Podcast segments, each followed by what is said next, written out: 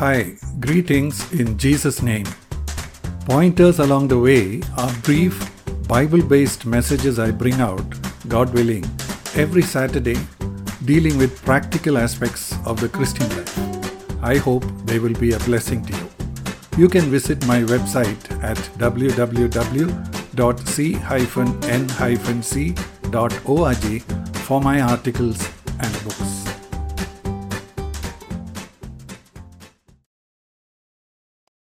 This is pointer number 990 and its title is Is the Bible Inspired?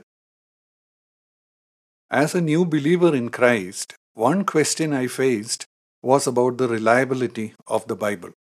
Is it just a religious book of Christians or is it the Word of God? If it is the Word of God, then it is to be studied and obeyed.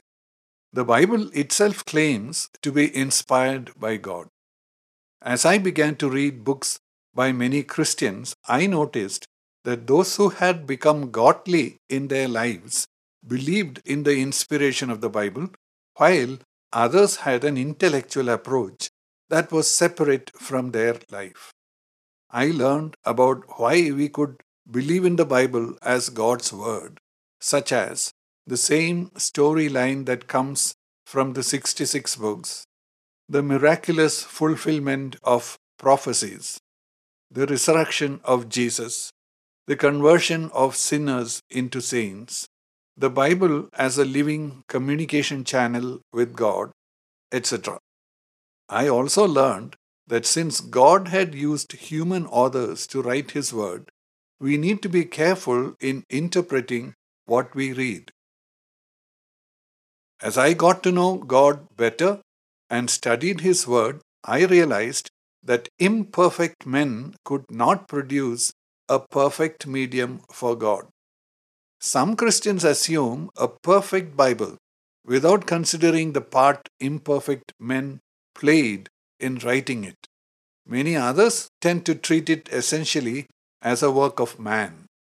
As academic studies increase, this latter approach seems to be overtaking the devotional approach, even while they profess to believe in the inspiration of the Bible.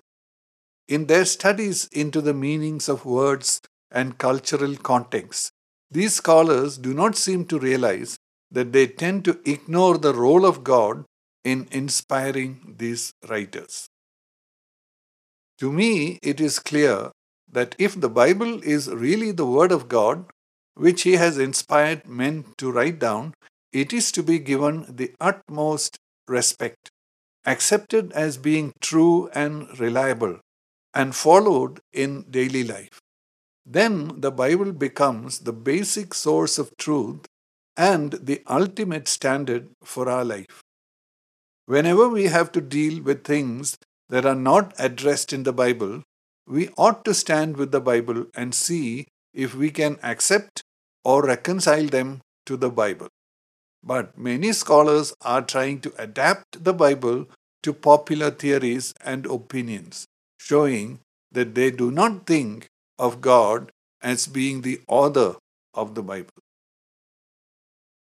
Look at the variety of opinions Christian scholars have expressed about the different narratives in the Bible for example, instead of examining scientific theories about the origin of the universe and life with reference to God's narrative of creation, Christians are trying to force fit the Bible to science, eliminating in the process Adam and Eve, the flood, and all the miracles of God for man.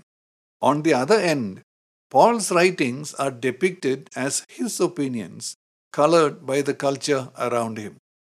What has happened to the idea of the inspiration of God that makes the word living for us? Is scholarship our goal or godliness? Will we conform to the world or stand as witnesses of God to the world? Romans chapter 12, verses 1 and 2.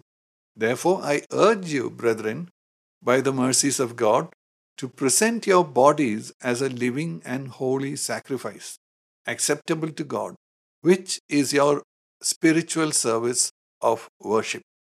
And do not be conformed to this world, but be transformed by the renewing of your mind, so that you may prove what the will of God is, that which is good and acceptable and perfect.